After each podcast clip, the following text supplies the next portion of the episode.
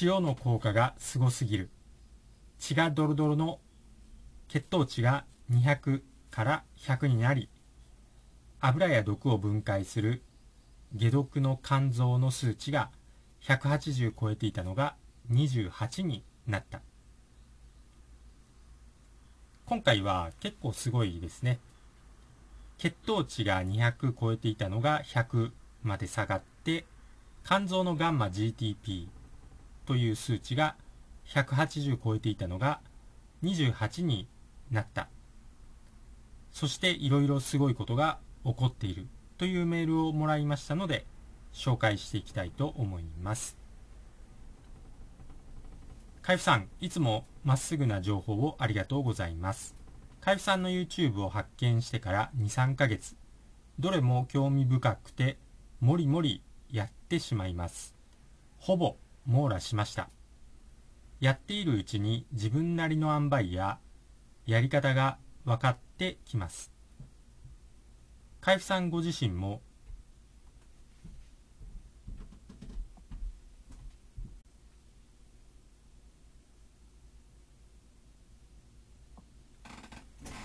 ご自身の中で深められてこられたと思いますしその情報を発信し続けてくださって感謝です。情報量が多くなると思いますがまずは報告から。いろいろやっているのでどれがというのはわからないのですがとにかく海部さんが日々発信してくれていることレシピ水など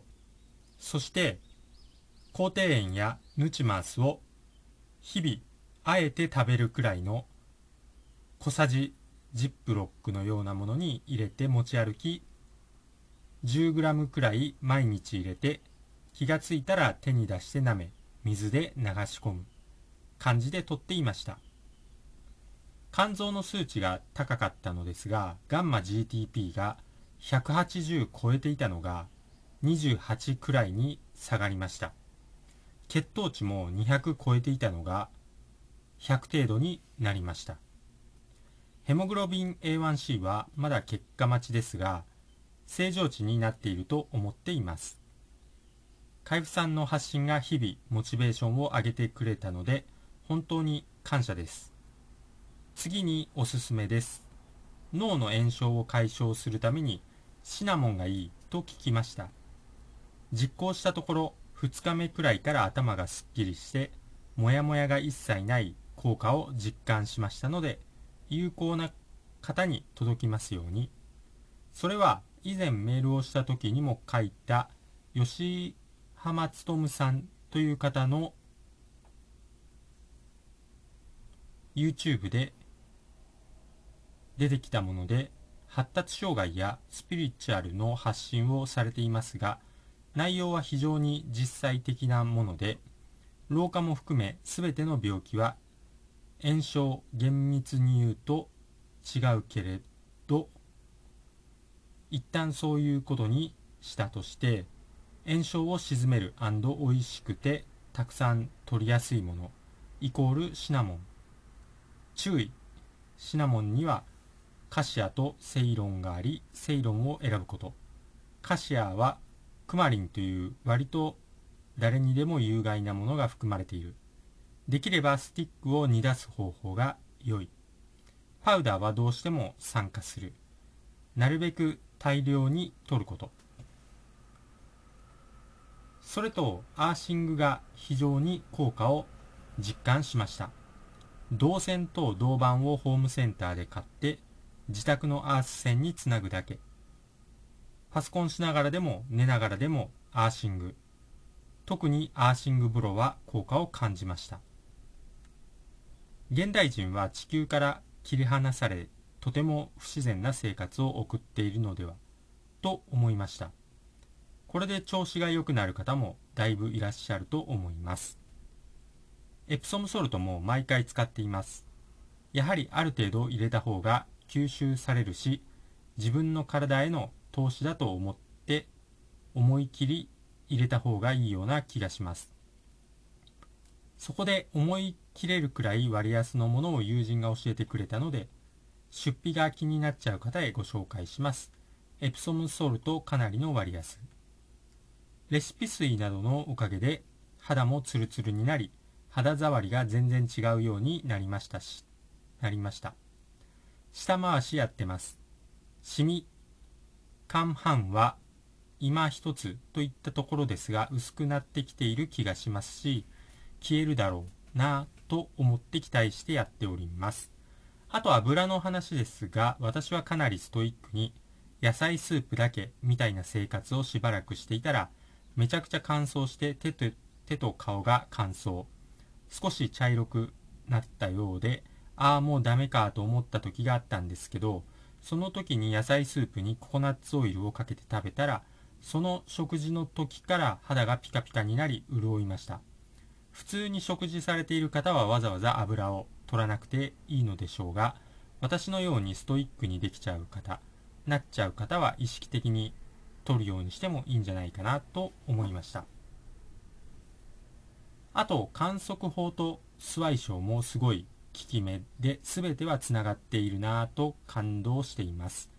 観測法では何年も痛かった胸の痛み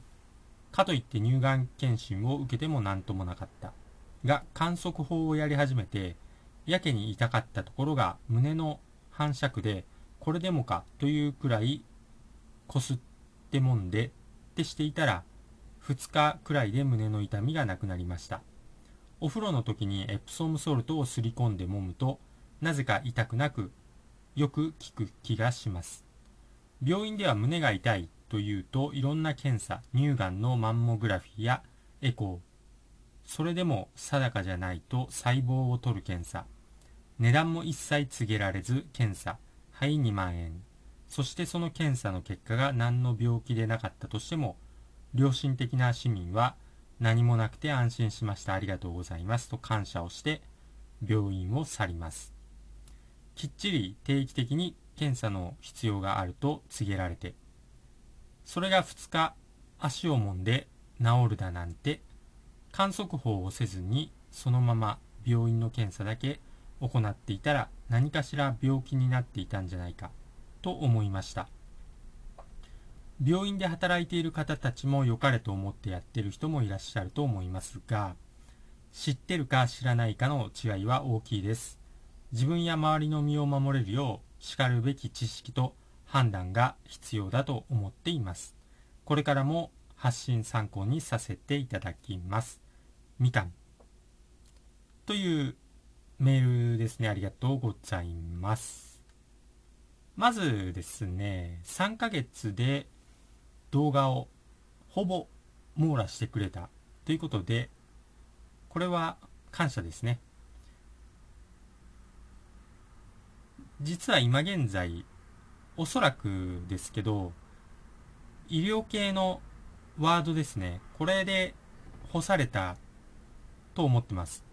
これの医療系のワードが原因で干されたと考えてますので、過去の動画のタイトルから医療ワードをちょっと少しずつ消す作業をコツコツやっています。ですので、多少過去動画も私自身確認するんですけれども、動画の内容自体古くならない内容ですので、今聞いても結構役立ちます。結構だいぶ前の動画でも結構役立ちますので、ぜひ最近この動画にたどり着いた方は過去の動画も見てみると役に立つものがあるかなと思います。それこそ今回みかんさんが教えてくれた観測法とかあとスワイショーとかもまだあと20年経っても30年経っても100年経っても古くならない健康法かと思います。私自身スワイショーは今でもやっていますそしてみかんさんのようにこういろいろ目覚めて取り入れるっていくとまあ素晴らしい効果が出ますね。まあ本当にすごいんですけど血糖値200が100になって肝臓の GTP が180超えが28これはすごいですね。まあご自分で野菜スープだけにしたっていうところもかなりあると思うんですけれども、すごいね、ですよね。やっぱりある程度、こう、モチベーション上がったら、もうやれることをガンガンやっていくと、こういうふうに、こう、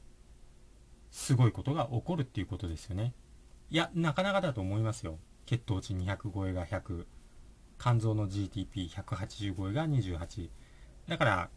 この数値だけ見ると、まあ、以前、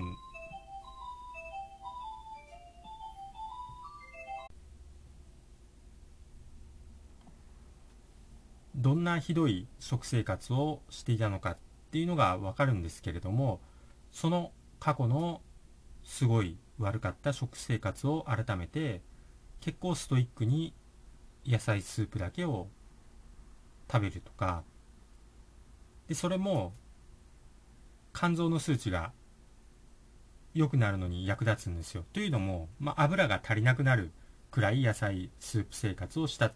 ていうことですよね。だから油っていうのは肝臓で分解されるんで肝臓に負担がかかるんですよだから野菜スープだけを飲むことによって油を断つことになるわけじゃないですか。そうすると肝臓は治ってくるんですよ。でただ油がこう足りなくなると油っていうのは必須なんでやっぱり絶対に必要な栄養素ではあるんで必要なんですよ今回のメールのように。ただし肝臓の悪い人とかアトピーとかの人はもうちょっと取りすぎて肝臓がで処理しきれなくなってるんで一時的に油を断ってみかんさんのように油を断って肝臓をまず回復させるっていう作業が必要になるんでだからそこら辺を調整が必要になります。そして塩をもう毎日 10g ずつ持ち歩いてこう気が向いた時に塩を舐めて水で流し込むとそういうこともやっていたということでこれはもう糖尿病だろうが、こう肝臓病だろうが、塩はいいっていうことです。減塩をしなくていいっていうことですね。今の減塩がいかにおかしいかがわかるメールになっていますね。そして以前こんなコメントももらっていました。おかみやテレビが言うことの逆をやるのが正解だ。こんなニュアンスのコメントだったと思うんですけれども、もうまさにそれを表していますよね今回のみかんさんのメールですね。塩をとにかく持ち歩いて舐めると。一日それを持ち歩いて気づいたら舐めて水で流し込むっていうことをやったら血糖値まで下がってそして肝臓の数値まで良くなると。いうことですね。そして油。まあ、さっきも言いましたけど現在のほとんどの人が油を取りすぎていて肝臓やられてますので油を一時的に断つということは重要になります。肝臓が劇的に回復します。みかんさんも野菜スープをストイックに飲んだっていうことでその時に肝臓は回復したんでココナッツオイルを食べたらまた劇的に体調が良くなるとだから肝臓が回復すれば別に油は処理できる分は取った方がいいんですよ。そこら辺のこう理解を深めてほしいかなと思います。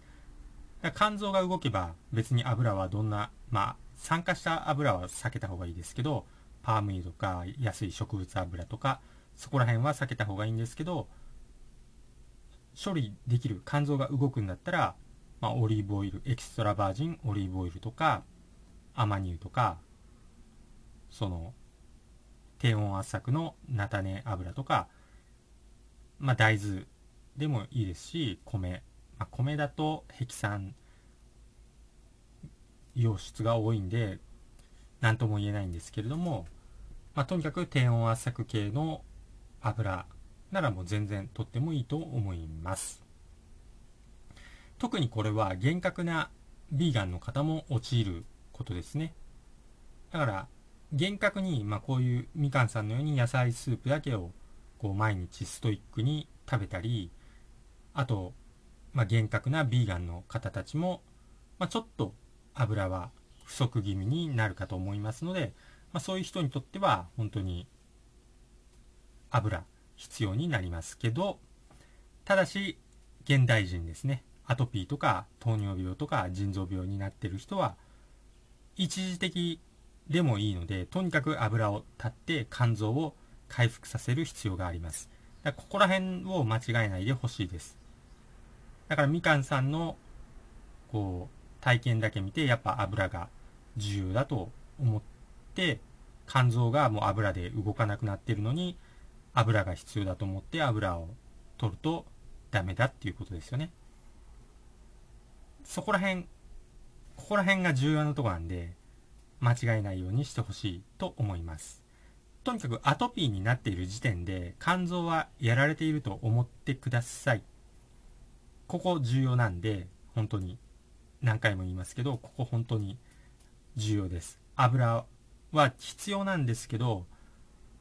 今現在の皆さんは油取りすぎて肝臓がやられてるんでとにかく肝臓を休めるために一時的にでも油はやめた方がいい。だからみかんさんは野菜スープをストイックに食べることで油立ちしましたよね。だから肝臓の数値めちゃくちゃ良くなってますよね。ただこうそれを続けると油がちょっと足りなくなると、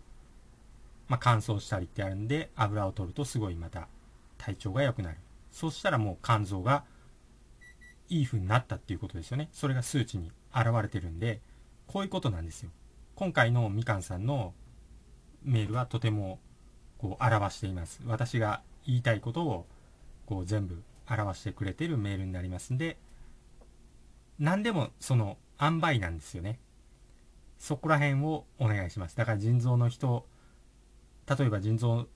悪い人だったらその重曹とか塩躊躇すると思うんですけれどもだからちょっとずつから始めると。だから塩梅なんですよね。普通の人ならまあ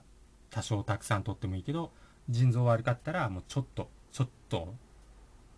ちょっとずつとかそういうこう各個人でいい塩梅を見つけるっていう作業が絶対に必要になりますんでそこら辺だけお願いします。ということで、まあ、今回のみかんさんのメールは本当に素晴らしいと思いますんでこう何度も聞き返したり、まあ、読み返してこうぜひこうみかんさんに続いてほしいと思います。まあ、血糖値が200超えてしまっている人とか、まあ、肝臓の数値がもう180とか超えて危険水域に入っている人はもうぜひこう何度も繰り返して読んでみかんさんに続いてください。まあ、なんせ血糖値200が100肝臓の GTP に至っては180超えが28なんでこれはすごいと思いますよ本当に。私もびっくりしています。ということで、えー、今回の話は終わります。最後まで聞いていただいてありがとうございました。今回の話が参考になったよという人はぜひ高評価、グッドボタンをポチッと押しといてください。よろしくお願いいたします。では私がトレーニング中につぶやいている言葉を紹介して終わります。幸せに満たされ、幸せが溢れてくる、幸せにしていただいて本当にありがとうございます。豊かさに恵まれ、豊かさが溢れてくる、豊かにしていただいて本当にありがとうございます。強運に恵まれ、やることなすことすべてうまくいく、強運にしていただいて本当にありがとうございます。新しい細胞がどんどん生まれ、どんどん健康になる。健康にしていただいて本当にありがとうございます。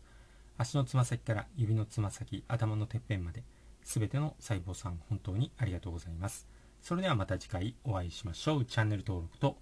メンバーシップ登録もよろしくお願いします。それでは。